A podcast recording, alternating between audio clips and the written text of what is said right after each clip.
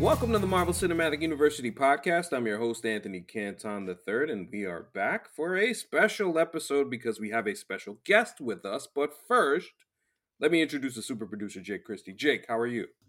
I'm doing well. This episode's been a few weeks in the making. I'm excited to finally talk to this person about this exciting project. You can read the title of this episode so you know what the nouns that I'm leaving out are. And yes, and just to delay this just a few more seconds, patreon.com slash mcuniversitypod, where you can get all of our bonus content. Our subscriber mailbag for December is already out. We have F nine, Fast and the Furious Saga. We are continuing that later this month, and a couple of extra bonus things for the holiday season. And of course, three dollars to get into the Discord and three dollars to get our entire back catalog, eight dollars to have an opportunity to be a subscriber mailbag participant. So appreciate everybody for supporting in the meantime. But yes, our guest, our guest, it's been a while since, she, since she's been on. And since that time that she's been on, my goodness gracious, what a journey she's been on. She's, how do I describe this?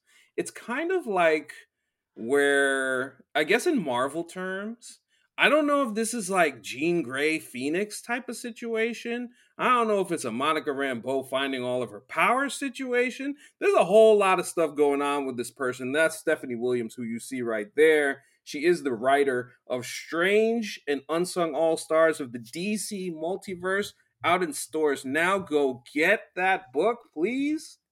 Please do so. Stephanie, welcome back. It is a pleasure.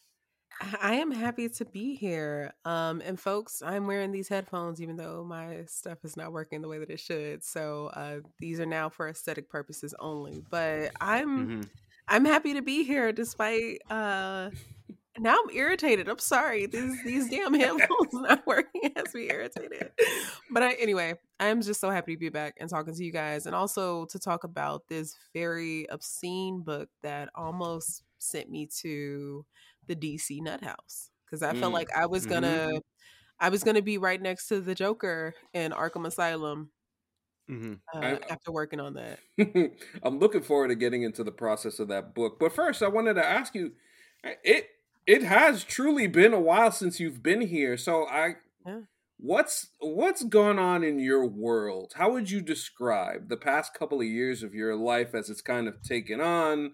You got Nubia and the Amazons, wonderful series there.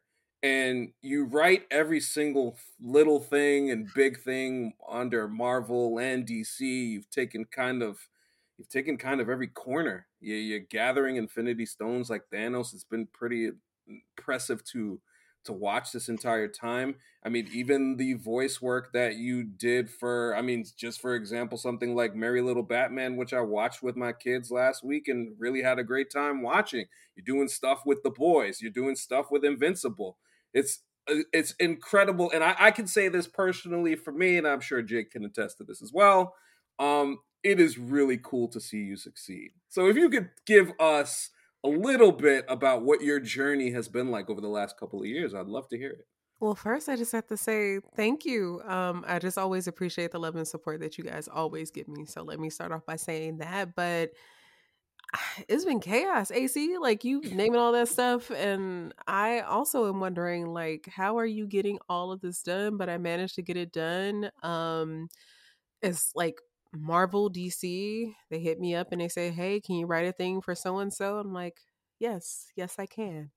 Um, even outside of them, I've gotten to work on some um, Magic the Gathering, Planeswalker. I wrote a, a one-shot story for them, which was really cool. Um, I, My Little Pony, just some other things that haven't been announced yet but are actually like really really cool, because um if you follow me for a while, like, you know that they're like one of my top interests. So I don't know, like, it's just been a whirlwind, but a whirlwind that I'm thankful that I had the opportunity so far to experience. But it's been a lot, because even like this month, December, right, uh mm-hmm. the Friday of the months has not felt like that at all. Um, there has been no, hey, can we circle back in the new year? It's been, no, we're circling back right now. So can you have this thing in by the end of the week? And, you know, it's just been uh, buckling down and doing it. Actually, before I even came on the podcast, I had to hurry up and like save something, because I've had the It happened to me a couple times this year where I was working on something and didn't save it, didn't upload it automatically to my computer, and either the power went out or I just completely forgot that I didn't save it and had to rewrite it again. And that is just not fun at all. Mm. Mm. Go ahead, Jake, if you got something. I was just going to ask, I, I assume, you know, you talk a lot about manifesting. You'll use the photo of, of Professor X with his hands on his temples. How? What is your recommendation for people who want to manifest things? Is it putting your hands on your temples, or, I mean, obviously the answer is like hard work, et cetera, et cetera, but I assume you have a more interesting answer, or at least a funny answer to that question. Well, yes, um, you absolutely should put your hands on your head just for aesthetic purposes.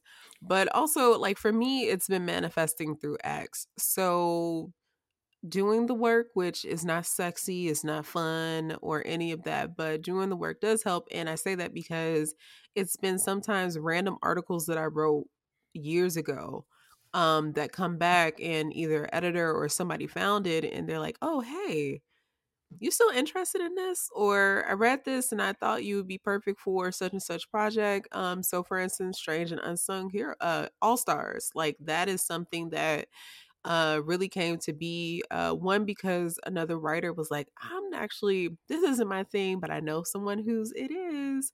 And they thought of me because they thought of all of the articles and deep dives that I've written on characters in the past, and some of those kind of comedy leaning, and it just, it, it all came together. So I don't know if that would have, if this would have been a thing if I wasn't like doing that before. Maybe, maybe it would have been, but I would like to believe that, uh, you know, those character deep dives that I was writing all the way back in like twenty eighteen uh, had a role in this. Yes, and so as video viewers can see, A C's taking running. He's got to take care of something quickly, but I, I'm curious with like a project like this. Is this, when you get the call about it, is it, obviously you mentioned that you wrote character deep dives, so is it like, oh my god, I've been preparing for this all my life? Or are you kind of like, I gotta start from square one? Like, I think from a very practical sense, there's just, this book is so dense and there's so many characters in it that like, where do you start? I think is the mo- the first question. I assume, A C, you go on to that too. Like, how do you, is there a big list that you go to, or how does that happen? Google is your friend. So some of those characters I knew off the bat, I'm like, okay, these are characters that I've stumbled upon, like when I was reading or researching other characters. And I just like remember like, ooh, they were kind of weird, or they only showed up a couple times, but where are they at? Um, but they had, you know, enough impact that I remembered them. And then everybody else, it was Googling um, just who are some like weird characters that people are obsessed with.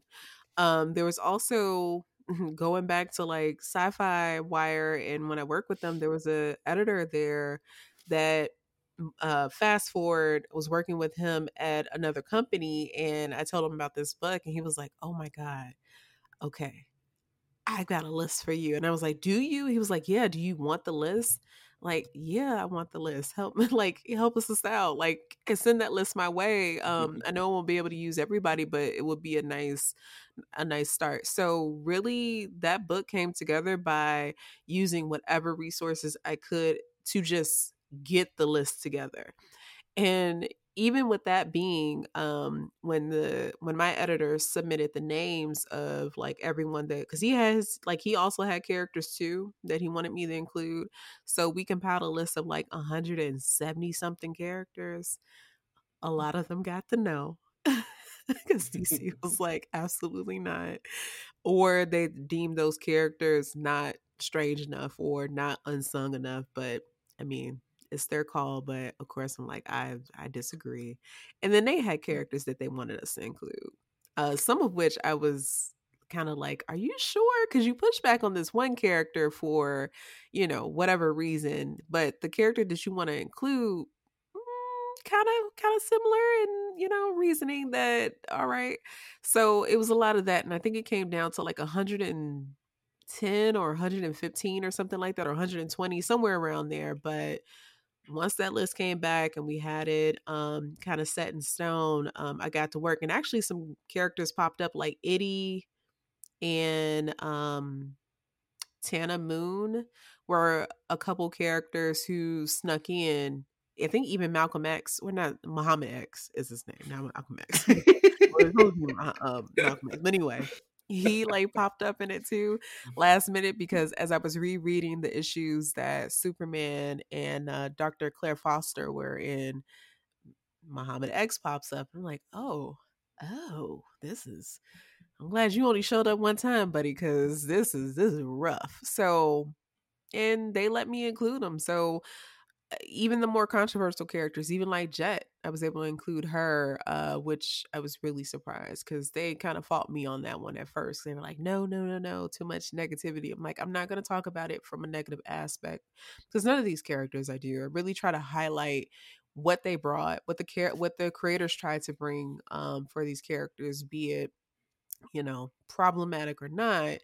Uh, they still have some value, because uh, a lot of them have been reused today. Um, and as we, we got a whole movie of them, Suicide Squad and the other Suicide Squad. So there you have it. Yeah, I, it, it's funny, like just looking through some of these characters, um, one in particular, especially after watching the Harley Quinn series on Max, uh, Kite Man. And when I found out that Bruno Mannheim eats Kite Man, I, that was the first thing when I read that. I said, I have to ask you about that. What happened there? I don't know. I still don't know. I am still kind of like between that, him, and uh, the story of Dog Welder or Dog Welder. Mm-hmm. Dog Welder would have been way better, but Dog Welder, um, I was like, how did... Like, how did y'all got this okay?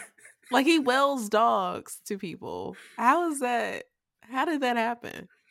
Um, Egg Fu is another one, which was a doozy. Um, and that's one that they wanted me to keep. And I was just kind of like, again, are y'all sure? And they were sure. So uh, that's how Egg Fu, Kite Man, and also Dog Welder ended up in that book. Man, I think it is, and you know, a couple of years ago, you and I had the opportunity to do some of these shows together.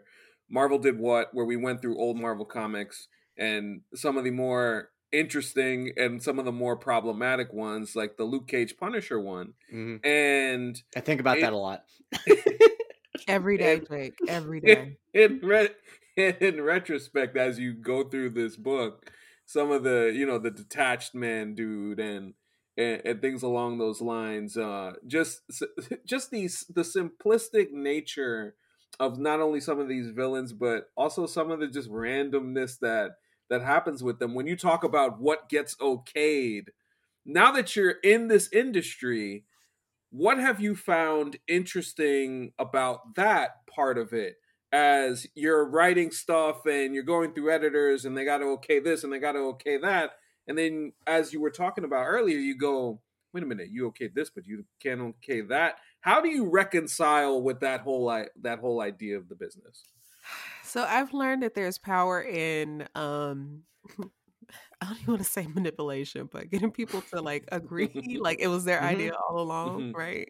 Mm-hmm. Um, that often works. Um, kind of like a, a soft launch of chaos too, depending on what the character is. But for the most part, as far as like anyone that I've tried to introduce, I really haven't had too much trouble, because I'm not trying to do anything like, no, I mean, that chaotic in that way. Mm-hmm. Um, but a lot of it though is thinking about it from, I guess, a bottom line. So like what's going to do well? So like what's going to look what's going to look cool, because folks like to post um, panels and whatnot online. Um, if there's going to be toys, like, does that look cool? If you're creating a new character, um, power sets, how mm. do those look? Is that going to look, mm-hmm. you know, visually dynamic, and kind of having that in mind? We're talking specifically about superhero comics. Um, so it's really just kind of knowing who you're working with. Um, you know, what their likes and dislikes are, which you can kind of get away with within reason, and really putting on your best P R marketing hat for whatever it is that you are trying to push through. Um, And, you know, some most of the, sometimes it works. Most of the times it works. Um, in fact, uh, there's something that I'm writing right now where I am actually surprised that they said yes to it, mm. because the story in itself is not serious at all. Um, I think there's farting going on uh, in it in a way that actually. Oh, I'm intrigued. I'm intrigued. Yeah. So, um, and I have my son to thank for that, because he's mm-hmm. been reading Dog Man, Cat Kid, and Captain Underpants, and I think there's a full issue of Captain Underpants where he saves the day through farting. So uh, that's that tracks. Yep. So it definitely does. So I said, well, maybe let's maybe let's use that. Um. But I don't know. Like, I feel like if you if you tell a solid story and it's tight, uh, like, you know, together, and it flows, and there's enough action and stuff. And again, talking about superhero comics, then like you you can get away from, with some stuff. I think what is what is cool, and I remember in and I told you this already. So when I read uh, Nubia and the Amazons, I thought one of the coolest things was where you had the father-daughter kind of conversation, yeah. and and talk through things. And I remember you talking about your own uh, a relationship with your parents, and how would you describe not only your using the relationship that you have with your parents, but also the relationship that you have with your son, and kind of weaving those things into the stuff that you write? Because I will say it was so touching. And I was like, this had such a deft touch to it. And that's why I had, as soon as I read it, I texted you and I was like, wow, this is really, really cool. So it just brings a certain heart to to a story that I think for any reader or anybody who's kind of looking for not just it, because it's easy to get lost in how somebody looks or mm-hmm. how their powers go and all of those things, the physicality of it. But something as soft as that that moment, Especially, especially for Black folk, yeah. I think that's like, to see that, to have that relationship displayed that type of way, I thought was beautiful to me. Like, how do you take those things in and be able to convey them in such a wonderful way? Uh, so, you know, write what you know. Sometimes it's, it, sometimes that mm-hmm. is a good thing to do. Go ahead and do that. Or sometimes write what you wish would happen. Um, mm. and, and kind of, and kind of that way too. Um, whenever I can kind of lean on those real life experiences or just very human elements, I'm going to do it and I'm going to do it as much as I can. Because like, to your point, every like feats, Uh, sure, they're absolutely cool, but for me, it's always been what led up to that, and like, why should I be like jumping out of my chair because this character finally did that thing or can do this thing? Uh, because at the very end of the day, like, powers can be taken away; they get taken away all the time. Uh, and when those powers are taken away, like, is this character still interesting? And also, I cannot relate to someone like Storm and like her manipulating the weather, but I can relate to a Storm who is questioning, um, you know, complicated feelings of, you know, am I a goddess? Uh, am I, d- can I be perfect? Does, what does that look like when I fail? That, that type of thing. And those have always been a thing. And I feel like for a lot of folks, like, those are the moments with characters where you're just like, oh, this is my fave. And then, of course, my fave can do all these cool things. But those are also the stories that I go back and I read a lot. Like, stories that there's a lot of, you know, fights that happen, but nothing more than just throwing fists or the use of powers. And I probably don't go back and read those. Not that they're not good, but like, I just don't, I don't reread them like that. But stories that, you know, make me either kick my feet up giggling or uh, make me feel like warm and cuddly inside, or piss me off, right? Um, not even because it's written bad, but because there's like really high emotions going on or something very frustrating going on. Those are the ones that I go back to read. Those are, I think of uh, Mark Waid's Kingdom Come. Like, I mm-hmm. read that, I've gone back and I've read that a lot, because there's some heavy stuff going on in there, but it's, it's good though. So I, I try to think of that. I try to think of writers like him, writers like uh, Dwayne McDuffie, where the reason why Justice League, at least for me, Justice League, um, the animated series, Justice yes. League, and also Unlimited, I go back and I rewatch those episodes so much because you get nothing but like everyone's personalities and the whatever they're dealing with, the soap opera of it all. Um, that's why those shows are just so rewatchable. Yeah. If there was one episode, if there was one episode I regret that we didn't get a chance to do together was Amazing Spider-Man seven hundred, the one oh, where man.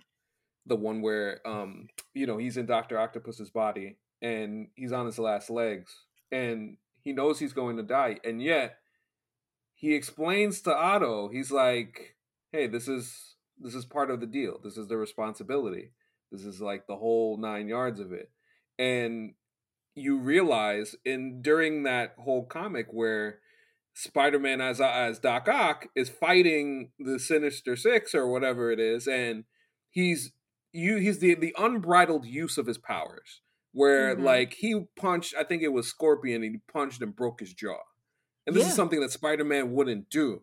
So then you get a real idea of who Spider-Man is as a hero and who he is as a person, who Peter Parker is. And Absolutely.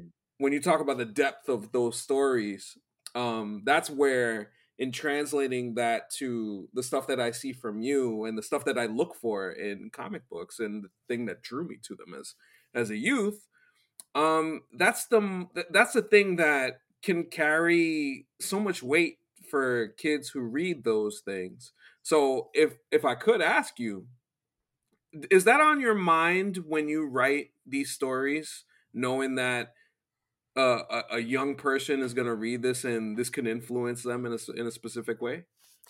Every single time, even the silly stuff. Um, even the story that I'm writing right now that is the absolute goofiest thing. Um, it is centered around this superhero needing to uh, learn how to de-stress. Um, even all this crazy stuff is going on.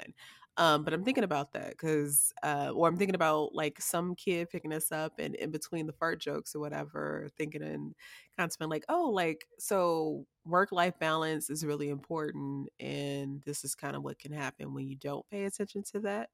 Um, these are the pitfalls, um, and why it's important to like prioritize yourself. So yeah. And, and even when I think that I'm not thinking about it, I'll go back and I'll like read the lettering pads, and I was like, oh wait, it was on my mind. Um, there was a My Little Pony story that I wrote uh, that came out this year uh, called Endless Summer, and it was supposed to be about the main character, uh, Sunny uh, Star Scout, like being sad that summer is getting ready to like leave. That's her favorite uh, season, and it ended up being about grief.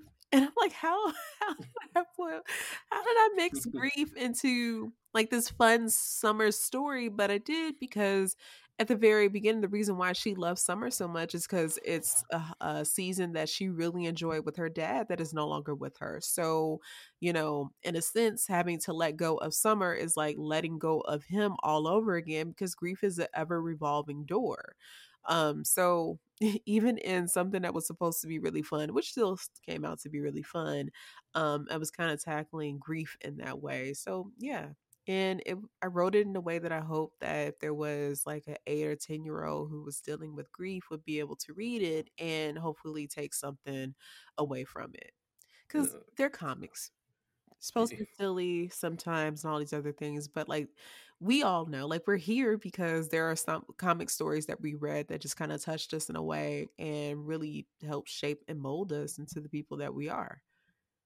Yes, yes. And Jake, you got something?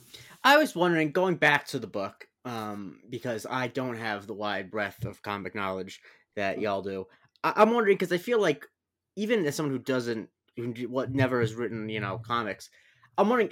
Uh, you said you never pitched a character that got like fully rejected like that, like or like a, for being too weird. But in like the back of your mind, do you have like a, a superhero or supervillain character where you're like, "This is the dumbest thing I've ever come back to"? You know, do, no. Do you mind sharing that, or is it proprietary? Uh, it is proprietary. Okay, then never mind. But you do but, have one. But I do, and actually, Jake, that character got the yes, which I am surprised. Okay, so um, okay, then yeah, that's a tease, the- and I will pre-order. Yeah, yeah, yeah. Well, no, you don't even have to pre-order because this will be on a Marvel Unlimited story. So if you have um, Marvel um, Unlimited uh, mm. subscription already, it'll show up in the Infinity Comics. Uh, so yes. You but know also, I don't, but I'll get one. Okay, yeah, please get one. I, I see. I see. A C has the Marvel Infinity. I have like seventeen movie streaming sites. That's the symmetry of the podcast. yeah, that's, that's about right. That's how, uh, unfortunately, my streaming uh, whole thing looks because Paramount, Peacock, freaking everything. Uh, and it's, now Mario it's, is on. Netflix. I try not to think about it. Um, uh, yeah, yeah. It's a whole entire mess for sure. Yeah. In in, reg- in in in regards to the book as well, like, because it's such an expansive list of of every single random person and things that you can think of, but I think at the, also at the same time, like when you lead off with Peacemaker, who is somebody who has really come to the forefront in pop culture. Um, I mean, I just saw John Cena do like a, a brief um, interview outside of the, the Iron Claw and talking about doing season two. I, are you surprised that Peacemaker has kind of taken shape as a as a character in mainstream media as it has? So before I did the research, yes.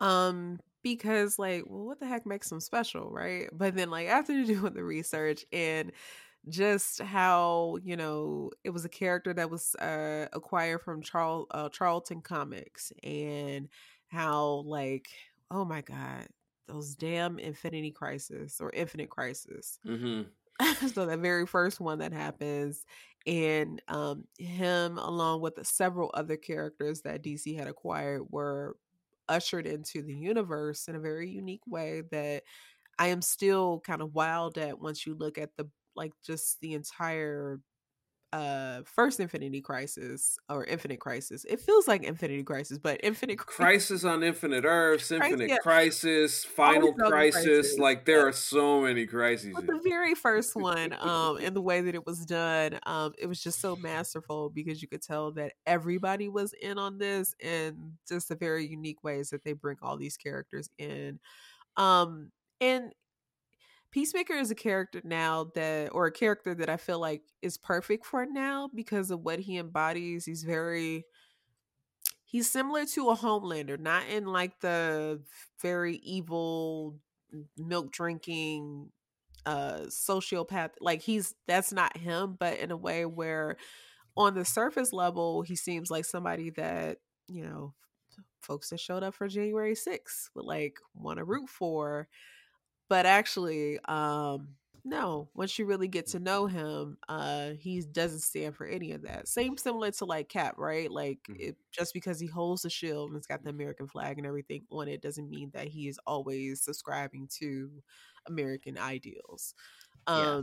So I, I think now, no, it's not surprising at all that he has like, he's as popular as he is. It's like, it's a perfect time for a character like that to exist, to kind of subvert a lot of these mm-hmm. um, ideals that you think a character who looks like him would have. I also feel like he's perfect for a world that's been, had so many comic book movies, because he kind of is like the comedic logical extension of the criticism a lot of people have of like, what, like the whole the thing with like in Avengers Infinity War, like, why don't you just kill Vision and, you know, to prevent the storm forever? Peacemaker's whole thing is like, why don't we just kill every single person that might prevent, like, it is like the logical, it's a joke of like, if you actually believed that preventing casualties at any cost was like, it, it is like the rebuttal of that idea. Yeah. Like, I, I don't want to sound, I don't know philosophy enough to say that he is a logical extension of utilitarianism, but that kind of is what the joke feels like.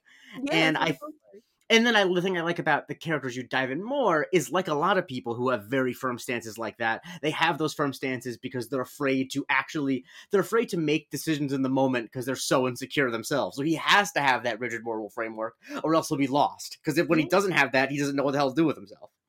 No, he doesn't. Uh, he's running around in his underwear fighting uh, folks in their apartment. Ugh.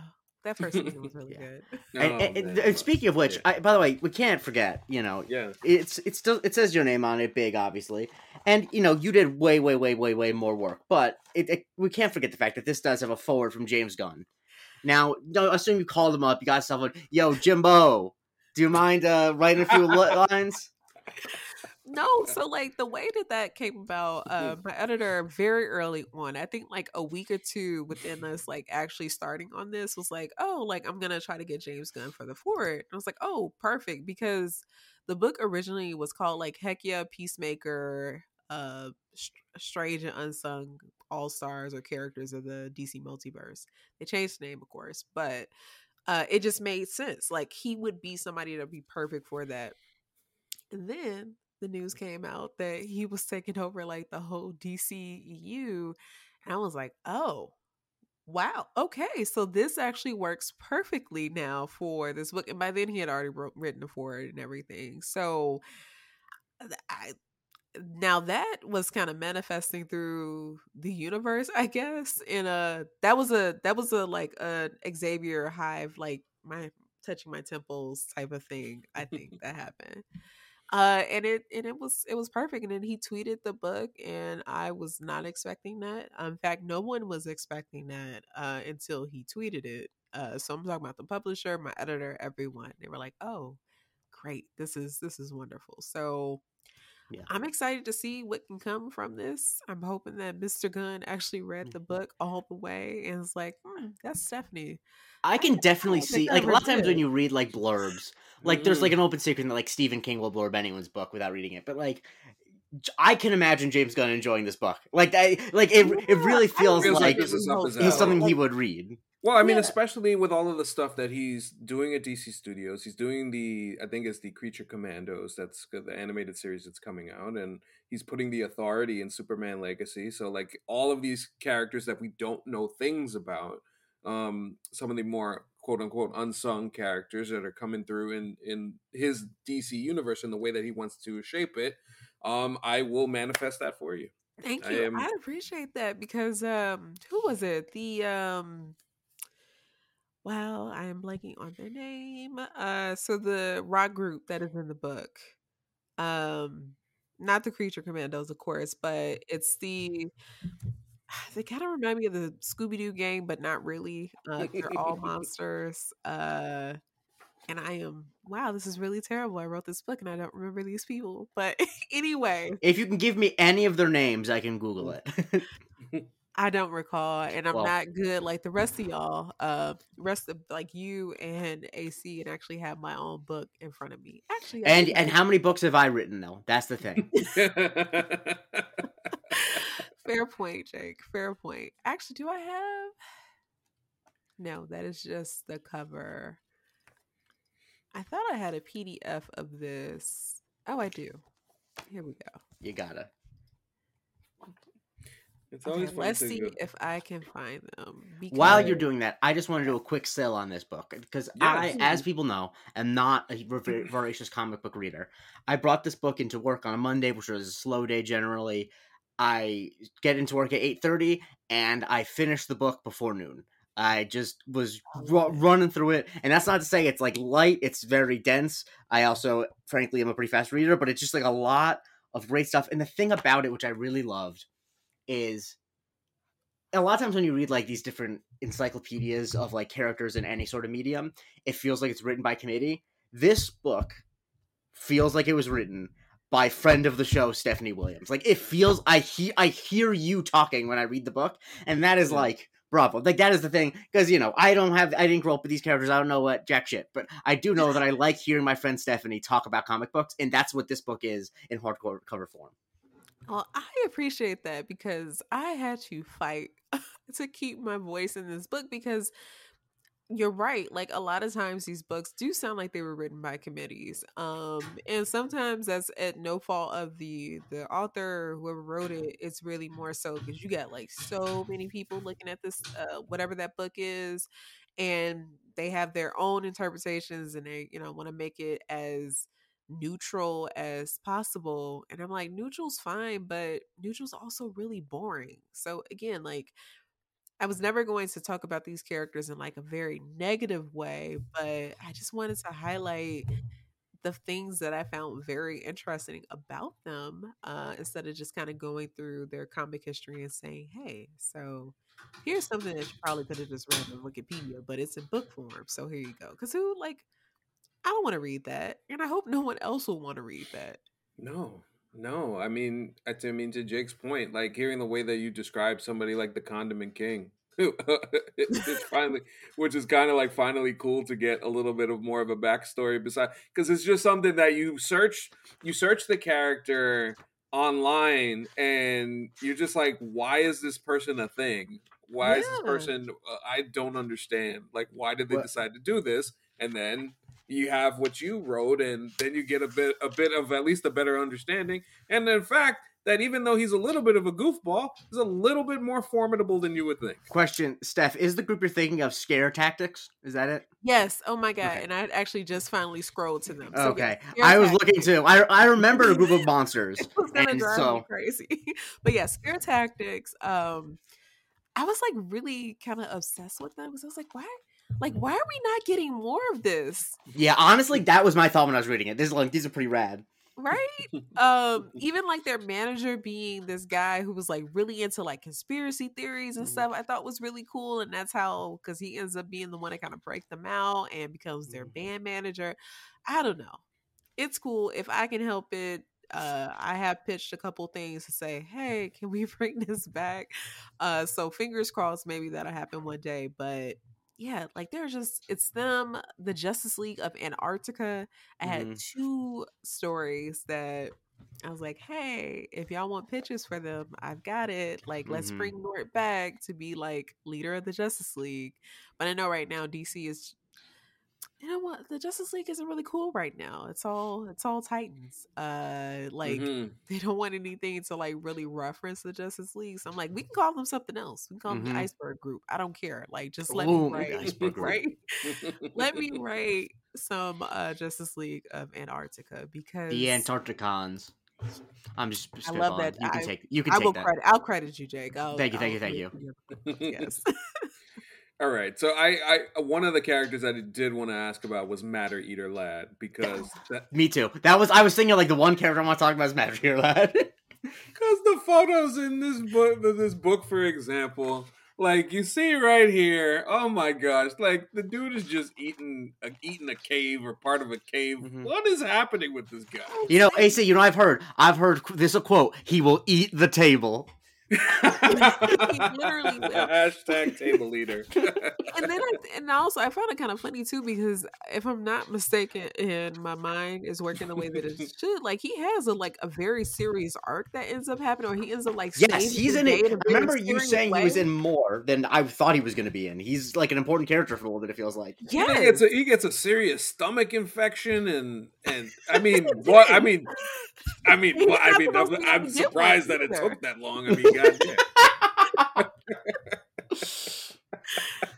There are a couple. There are a few. Him. Um, there are like a few other characters in the book where I'm reading. I'm like, wait, you were part of some pretty serious things. Like, why are you not still around? But you know why? Damn crisis! It was the crisis that got him. He's from the planet Bismol, which is which not on the nose at all. That cracked and, then, right and that's right. They wanted him to be like a senator or something. No, he was a senator on the planet. He was Bismol. a senator. Yeah. Oh my God. Oh, this guy. The D C uh, comics, like their planet, their like interstellar, planetary, cosmic stuff is just insane. Because like wow. a lot of these characters that showed up for Legion of Superheroes, they come from these like planets that someone took a lot of time developing, uh, like to tell you like what the atmosphere is like, what the mm-hmm. culture is like, what they wear, what they eat, mm-hmm. how they evolved to come mm-hmm. to be. And I just found that so fascinating. It's like, man, like, is anyone doing it like this these days? Like putting all of this thought into this planet where this character, this one character is from. We're never going to go there again, probably. Mm-hmm. Yeah. Yep. And putting all this work into like the origin of their origin story. It was it was quite fascinating. And then Mister Jack Kirby almost yeah. broke my brain with uh Black Racer. It took me like a full week to try to like write that passage, because it was so big brain, and it was just galaxy mind in a way. I'm like, I maybe I don't know how to talk about this, because it's like mm-hmm. it's really heavy. Mm-hmm. Oh my gosh! I mean, about death, like yeah, okay, there's a couple. Like, there's a couple of the um Ragdoll Junior or Ragdoll. I mean, goodness gracious! Yeah, even I was like, I I can't put. He a gotta apply. He gotta apply the. Uh, he gotta apply the lube or whatever it is to keep make sure his joints is working properly. Mm-hmm. Yeah, to make sure his skin doesn't rip. I'm like, oh my god! I mean, this is if anyone can relate, I mean, you were setting me up. I feel I thought you were going to say it. Wow, I threw it off the glass. And... you did. It was nice and loud. Yeah, hashtag watch the agenda. But yes, um, oh my goodness. But that's but that's the thing. Like, I feel like when I read this book, I get such a reminder of something. Like when I see when I see Doom Patrol, and it's like, mm-hmm. oh, so this is why stuff like this can get made, and this is why stuff like that can go through. Because when you, just for example, in watching Doom Patrol, you know, learning about these characters and kind of their tragic backstories and everything that they've had to deal with, um you would have not expected with a farting goat that opens up a dimension. No, like like I mean, that's when I first watched that first episode, I was like, I don't know I don't know anything about these these these fools, and I see that and I'm like, yo, what's happening here? But then you really find out, like, yo, they, they have so much depth to all of their stories. So, like, this book is just, like, an example of that where, I mean, the detached dude who detaches his arms. Uh, and the whole dude, family of them, which yeah. I have no idea. And a whole group. The dude who flattens himself. To the, the, the dude who, who just is flat. He can't. He wants to be a Justice League hero or something like mm-hmm. that. Yeah. But they said, like, we, we have no use for you because all you do oh, is they just are fly. mean. So the Le- the Legion of Superheroes are so mean. I mean, before American Idol or Simon Cowell or any of them, like, they were just jerks. I'm like, oh my god, like, this person just traveled light years away. Mm-hmm. Yeah, the amount of times that, that, that in, an entry would say, like, and he tried out for the Legion of Superheroes and was roundly rejected. And one of two things that would happen. Either he joined, like, a worse group, or it's like, and that made him a villain because he was so mad at the Legion of Superheroes. Oh, man. It's it's it's just, it's just it's just really wonderful stuff. Um, was there was there, like, was there any specific character that when you looked up their backstory that you said, wow, this is kind of wild, even for the normal? Oh, that was quite a... I think Dog Welder was the one, because... Mm-hmm. Like, what? like, why? Like, why are you doing this? The, just, this he's the... welding dog... Like... Because how do you even find out that that is something that you can do? Like, what is the thought process there? Mm-hmm. Uh, it was him... Um, Actually, even Shark King, because I mm-hmm. completely forgot that he was, like, eating pieces of his mom. Mm. Like, she, yeah, yeah, that's real. Which I was like, oh, okay, uh, sure, that's fine. Uh, Tana Moon and, like, the whole thing with her and Superboy, mm. and, like, his age technically being, like, what, fourteen, fifteen? And she's, like, a grown woman. And mm-hmm. I was like, huh. Exactly. Right. Todd Haynes stole May December from that. Yeah, I, that reference was just on my mind. I was like, damn, all right, well, that's that's the nineties for you. and, and uh, one thing that's also in a lot of it is you have a lot, obviously a lot of, like, the crazy sci-fi weird ones. And I really enjoyed, too, you have a lot of, like, the early ones where, like, the powers, frankly, they just didn't know what made good superhero powers. And some of them were just kind of stupid. And I, I think I liked about that, though. And you talk about how you don't want to make fun of these things. And I think it really came through that, like, when the, with the early ones, there was obviously, like, the reverence for, like, these people were just trying to figure it out and trying to make it work. And then when there were things that were problematic, like, you kind of res- it felt like you both wanted to respect the people who made it, because, like, most of the people weren't being malicious, and also you respected the readers enough, or you didn't need to hit us over the head, like, isn't it bad that this person has stereotypes? Like, I felt that was really nice, because, like, we know why some of these characters are offensive. We're not stupid. And so I, I liked that it felt, it didn't feel like um. You know, it, it neither felt like it was super sanded down to fit corporate standards in order to feel like it was like the make fun of D C characters show, you know? Yeah, I mean, because Angleman, that's ridiculous. Goldface? Gold. What? the the the tattoo man, there's like five. Oh my god, him. I saw him and I was just like, yo, what? He was like pissed at uh, who was a Green Lantern uh, yeah. because he it was his fault that he got his powers. It seems like a lot of these folks are, are, are not happy with Green Lantern in this book. Oh, like a... Green Lantern has so much beef with everyone. It's like mm-hmm. no wonder Hal is like all over the place. Uh, mm-hmm. Even Flash, because um, Colonel uh, Computron, Comp- Computron or oh, Computron yeah. or whatever was my favorite, because you don't know if it was the dad, the mom, or the daughter.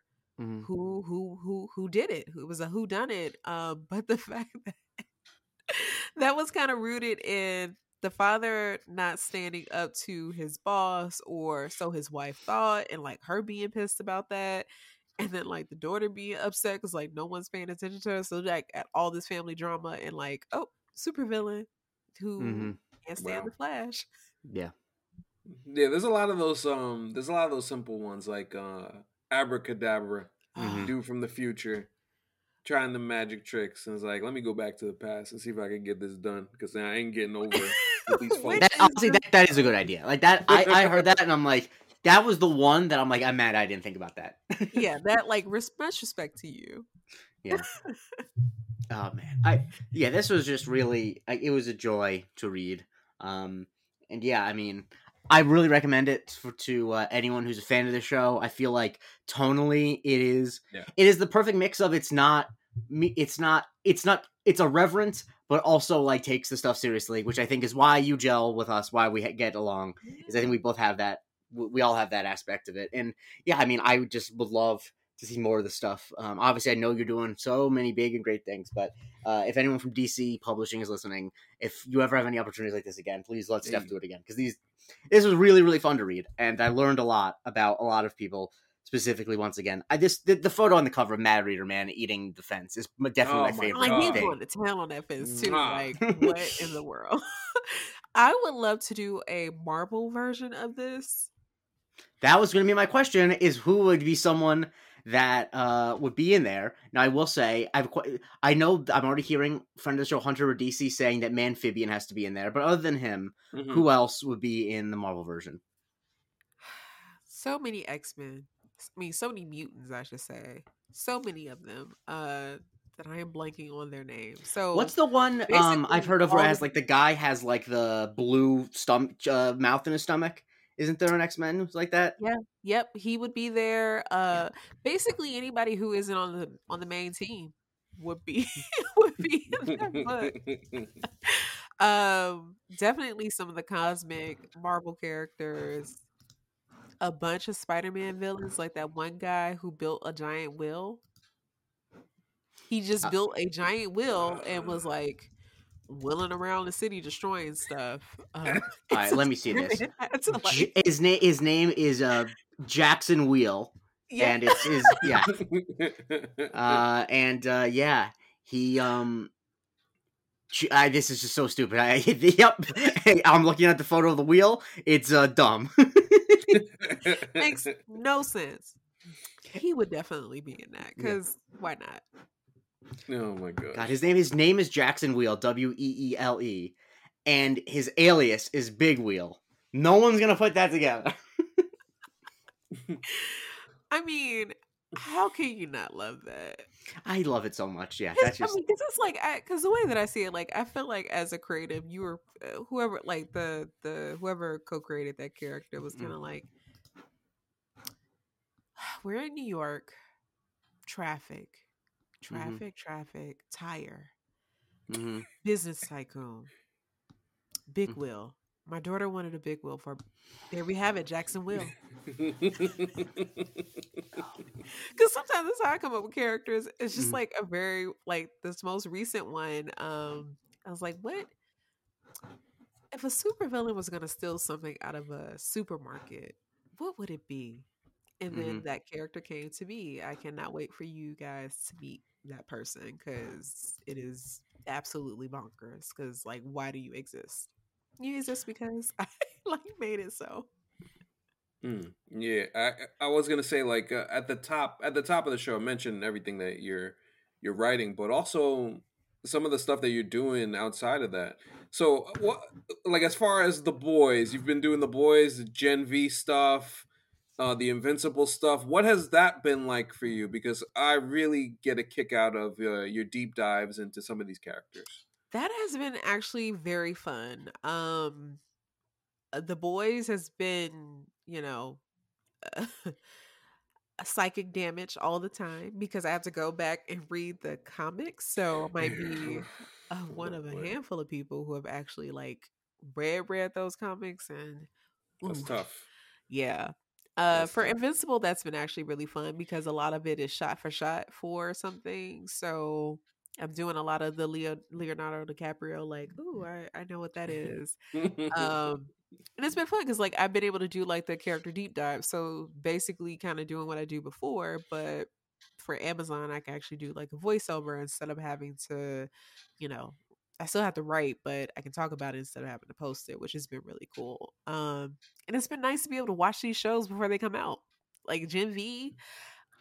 that was great. I couldn't talk to anybody about it for yeah. months, but like it was really cool to to watch that ahead of time. Um, now that they have D C property stuff, which I completely forgot about it. I knew that it was said in like a meeting, but I forgot. And then like when Merry Little Batman was like on the roster, I was like, oh, wait, wait, what? So getting to watch that, and again, like that was an easy thing to put together because these are all characters I'm insanely, unnecessarily familiar with. Um, but it was also like kind of cool to see those characters in like this setting and like to kind of talk about them in a different way than what I normally would. So it's been fun. It's been fun to kind of still do the comic book thing, but in a different format. Uh, I feel like, at least for a writer, or for me as a writer, like it just helps to kind of do things in that way. And it's not just always scripting comics, which is great, but I think it's important for me to like do other stuff too. Yeah, stay well rounded and yeah. and that whole and, and that whole deal. Yeah, I think, you know, it's funny when uh you and I ran into each other at Comic-Con, you have said that you had not watched anything M C U over the past, I think, year and change, and something along those lines. A little bit. Oh, it has. So what have you watched? Uh, so, and we have my son to thank for this. Uh, the Marvels. Ah, so I needed I you to see Monica Rambeau on the big screen. I needed it for you. Yeah, I and I'm happy that it was. He was the reason why we ended up going to see it. Uh, because that was really great. It was really nice. Great to see her powers. Um, because when she powered up from that guy's um shock stick or whatever it was and like punched him and then flew through him and like punched him again, I was like, okay, this is pretty dope. Even the um the cats, right? The Flurkins, mm-hmm. right? Oh, uh, shout out how, to Flurkin always. Mm-hmm. Yeah, how they went about using that as a uh, a way to like transport people, I thought was kind of really cool. In a very like I would have wrote that in a comic, and I thought that was really fun. Mm-hmm. Yeah. Um, and also Loki. So I have not watched all of season two yet, but I did watch that one episode that was all messed up where we have uh Miss Minutes and uh horny Miss Minutes. Yeah, and, and Victor Timely. Yeah, but it's Miss Minutes and like they murder people, and I was like, wait. Oh, okay, yeah. okay. So, also, this is episode four, I believe. I think yeah. it was episode four, because uh, everyone's talking about it. I was like, whatever. I haven't watched the, I haven't watched the season yet, but like, let me just watch this. And I was like, oh, oh, oh, shit, oh. There's well, some context that I think episode three would provide about why Miss Minutes is so crazy that I think would be helpful. Yeah. I'm gonna go back uh, to. I would. Uh, I would recommend it. I'm. You know. Yeah, I know your time gonna... is valuable, but if you want to no, understand no. Miss Minutes in that episode more, there's some stuff that happens in episode three. Quite, so quite, quite, quite like, shocking. Get this unhinged. So I. Wow. Season like two, episode three. I, Jake, I promise to like actually oh. binge the rest of the yeah. League. No, no pressure. I mean, you, you're much busier than I am, but if you enjoyed that, we'll have some questions. Um, I I had I really enjoyed it, uh, and I had so many questions, so I will be watching. Yeah. And I know What If is supposed to be dropping, so I yes, will, it is. Yeah, once a once a day for eight consecutive days, starting December twenty-second. And did we tell the listeners that we're going to be recovering it all at the end? Because uh, A C and I are not going to be taking time out of our Christmas festivities to yeah, record this episode. Man, yeah, holidays, vacation time. Yeah, because yeah, there's the, going to be uh, basically I don't have video capabilities because I'm just bringing. bringing my laptop. I, that's, I'm going to bring my laptop, which is like the in case someone important dies, in case you know. But uh, so I can't do a video for What If. So we'll do it when I get back to New York on yeah, January second. So we will, right. So we will bring we will bring you What If coverage uh, to start the new year, and then of course we're going to roll right into Echo. And as uh, I'm looking as forward a, to Echo. Yeah, Echo Echo looks interesting mm. to me, and it seems like twenty twenty-four is going to be heavy in Marvel animation. We got X-Men.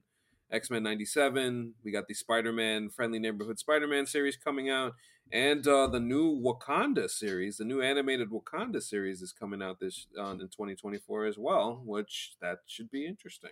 So oh. kind of looking forward to it. They haven't given us a lot of details on it, but it is coming out in twenty twenty-four. So that is uh, that is something to look forward to, uh, as well as What If in next week. So that, mm-hmm. uh, uh, Marvel is... definitely had to transition off of what was a tough year for them. Hmm. And yeah. uh, we're headed into an animation. And listen, I will say this, and I've kind of always said this as far as the writing is concerned at Marvel. I'm just saying, if they want to try and get their writing on on target and get it a little better, we have somebody who's on currently on the line with us who can probably mm-hmm. do that pretty well, especially if they're bringing characters like the X-Men to the forefront in the, in the not-so-distant mm. future. I love it. Mm, yes. Mm, mm. Yeah. I yeah, definitely. That uh yeah. Also I will say, What If we make fun of it, but we're gonna enjoy it. You know, we I wish they were doing it oh, weekly yeah. again. Because the thing about doing it weekly was that it was a fun show to talk about weekly. We got so many of the best moments of the show out of that. They kinda really screwed us. Um but yeah. Yeah, yeah. I mean this is a, I mean this is the thing, Steph, before we go, like the way that they are now kind of adjusting and re rejiggering certain things, like Echo's coming out as a binge model. Five episodes immediately. Everything is available. Something that we're not used to. Um, and obviously the What If model, one episode a day for eight consecutive days. Like, a lot of changes are going on with the product. Uh, basically, our entire twenty twenty-three has been examining what has gone wrong. Uh, so over much. the So mm-hmm. much. So many things. Oh, things in the news, outside of the news, uh, just like all over the place. Um, it has been quite a journey for this studio as they try and recover and see if uh, Deadpool three can can kind of get things back uh, on track for them. Which, you know, we'll see. Uh, every everybody and their mama is rumored to yeah, be in there. I, I I think I don't. Will it get it back on track for them? I don't know. Will it make a lot of money? Yes, because I think that there's part. a a huge contingent of young teen boys that will see it that don't give a shit about the Marvels, to be honest. Like, you know, that's the problem. But no, yeah. but you're but you're right, Jake, and like that's been the problem too, um because they had so much success early on. We didn't really mm-hmm. have any competition like that, mm-hmm. unfortunately. uh mm-hmm. Like, they've been able to kind of like rest on their laurels and mm-hmm. just coast, and now coasting is just not going to work because they no. do have competition. And I mean, I don't even mean like directly from the D C E U, like just in general no. when it comes to like movie going, because people aren't really going to the movies like that like they used to. No. Yeah. Um, you got stuff on streaming, but there's a lot of other great stuff on streaming, so we don't have to watch mm-hmm. Disney Plus. I mean, Apple T V in itself has they've been doing some things, because that Monarch, good, listen, uh, Silo, mm. Severance, all like all of that. Uh, they're they they've got competition, so I hope yeah. they get back to. I the I think story. that because I made Steph, I made a, a couple months before the Marvels came out, I made the prediction that I thought that the Balasar versus Stakes was going to outgross it, uh, possibly by a hundred million dollars, and I was. It's not going to be quite a hundred million dollars, but I was correct in that, and I think that that's instructive in. That what that what the Ballast of Songbirds and Snakes, even though it's slightly underperformed, but like I think that the original expectations were a little high just because no one's going to the movies anymore. Is that like it justified why a random person would want to see it? Whereas like I couldn't explain to like my casual Marvel fan family why they should see the Marvels, even though I liked yeah. it, but it's like, who are these characters, yada, yada, yada. And I think that they need to get back to that. Like, I think that like they got lucky with being able to get people to see Captain Marvel because the people wanted to see what happened with Infinity War and Endgame. But like, I, they need to start being like, these are why you like these characters. These are why these characters are important. And these characters aren't important because of another movie. These characters are important because of this movie. And you need to see it now in theaters and not Disney Plus. I yes. could not, I couldn't, I can't agree more. Yeah. I cannot agree more. So hopefully, like, they figure it out. Um, I was actually very surprised that they shelved uh, Ironheart because I felt like, I mean, unfortunately, because of that old model, like, people were interested in her because they saw Wakanda mm-hmm. Forever. And they were like, well, you're not going to get this show, so... Well, you're not... Well, okay, so when yeah. I from what I from what I understand, we're going to get Ironheart in twenty twenty-five. There, yeah. Something that's been shot, post-production, everything. They just decided that next year is going to be about Deadpool three, animation, and oh yeah, I forget, um, the Agatha show uh, that is supposed to... Is it Agatha to... Di- Diaries or something now? Yeah. They're changing it. They've, it's They've changed worse every it like time. forty-five times. Oh um, my God. It's not yeah, a real so... C W-ish, and yeah. I, I don't know about that. I, I, I will maintain till the day I die that House of Harkness was the best title, and they, that I was agree. the first one they cha- they kept changing it. Yeah, so uh, you know, we'll see what happens with that, but um, I mean, to each of your points, I mean, it's it, it's kind of something that we've just overall been talking about as far as like storytelling is concerned. Part of, if you want to continue long-term storytelling, you do have to tell the stories that are directly in front of you at the at the time being, mm-hmm. without short shrifting those characters. And I mean, we talked about it, something like Secret Invasion. We were able to make fun of it for six weeks, but then at the same time, it's just like, yo, what are they doing? It's almost like they wasted six weeks of yeah. their, or wasted their time and two hundred plus million dollars of their budget making mm-hmm. something yeah. that it seems like they just did not care about. Mm-hmm. So, yeah, you know, it's, uh, it, you know, it's, it, it'll be interesting to see what twenty twenty-four looks like. But the main thing about this podcast and this show mm-hmm. is that Stephanie Williams is doing great things in the world. Thank and you. Uh, yeah. no, I have no to... concerns about the success, the future success of Stephanie Williams. Well, thank you. Exactly. I really appreciate that. Well, exactly. If uh, if the comics uh, gate folks and the... oh yeah, I I I tried to read up because I, I saw you tweeting about that, and I like clicked like looked at some trends, and I'm like, why am I doing this to myself? I don't exist yeah, don't, in this world. Don't do it. Even I had to be like, you know what? It's not my business. So like, let me let me just get out of this. So anyway, no, I will be here yeah. telling whatever stories I can tell, and we'll see. Hopefully, someone's writer's room for an animated show, preferably. Mm-hmm. Um, but we'll see. Yeah. Well, Steph, I would love to thank you for your time and taking the time to join us this evening. Yeah, much appreciated. Um, happy to have you. I got I got so much so much stuff. We got. We got this right here. We got Strange and Unsung All-Stars. I got my Captain America, which Steph signed at Comic-Con seven fifty right here. I got Nubia and the Amazons, too, as well. Steph is writing everything. She's doing everything out here in these streets. Reach for the Nubia and the Amazons. Yeah, thank yes, you. There you go. So many, so many, so many wonderful things that we're so we're so proud of you. We're so like happy for you. And um, if there if If there's possibly anything that I missed that I didn't plug, do you have anything else that you would like to plug? Oh, yes. Moon Girl and Devil Dinosaur uh, Wreck okay. and Roll, the graphic novel, will be out April second. Very excited about that because like I'm just obsessed with middle grade stuff right now. And stay tuned. I think I should be able to tweet about it in January, but some really exciting stuff that I got to do. Um, I'm just waiting for them to like say, hey, you can finally talk about it. So uh, yeah, I think that's it. I hope that's it. And where we'll can the people out. find you? Uh, you can still find me on the app formerly known as Twitter. Uh, also Instagram and TikTok at Steph underscore I underscore Will. And I'm there. I'm there sometimes. I try not to be because it's so terrible. It's so awful. It's so awful. Yeah, the, I was thinking about this the other day. Like the, the world is in such a it's yeah. Uh, it's it's in a place right now. Yeah. It's in a, it's in, and it's in, and once again, I just I because I saw I looked on Threads today and I looked on Blue Sky. They, I want to leave Twitter so badly, but they don't have the juice. What do you want? Threads no. is algorithm timeline, no go. And the fact is, the, the point I've been making about Blue Sky is there's no one on Blue Sky right now that would tweet that uh, a stack a month is twenty-six K a year. And if you don't have that type of person, it can't be Twitter. It's only it's only smart people on there. Like I, we need some dumb people on there. I, I'll leave if we get the dumb people on Blue Sky. I'll leave, but I can't do it now.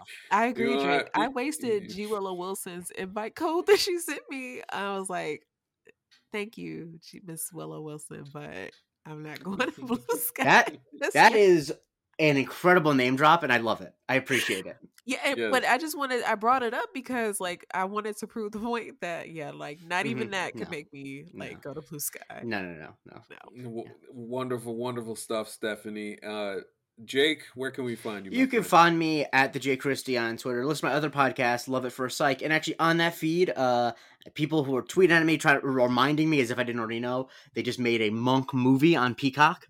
And so, okay. uh, r- actually later tonight, uh, so tomorrow, th- the same day this is coming out, uh, Andre and I's review of Mister Monk's Last Case will uh, be up. Uh, and yeah, I'm excited to talk about that. It's been uh, many, many, many years. Uh, I was in middle school when Monk ended, so it's exciting to finally have a movie to talk about. So yeah, tune into that. Yeah. Awesome stuff. Yes, you can follow me on Twitter at Anthony Canton underscore three. Follow the show at, on all platforms at M C University Pod. Of course, a Patreon, like I mentioned, we got some stuff on the way there, some stuff already up there. If you want to listen to that, subscribe to the YouTube channel, get those subscriptions up. Let's try and get to two hundred at some point. I would love to see those numbers get there. And of course, appreciate everybody for supporting and listening in the meantime.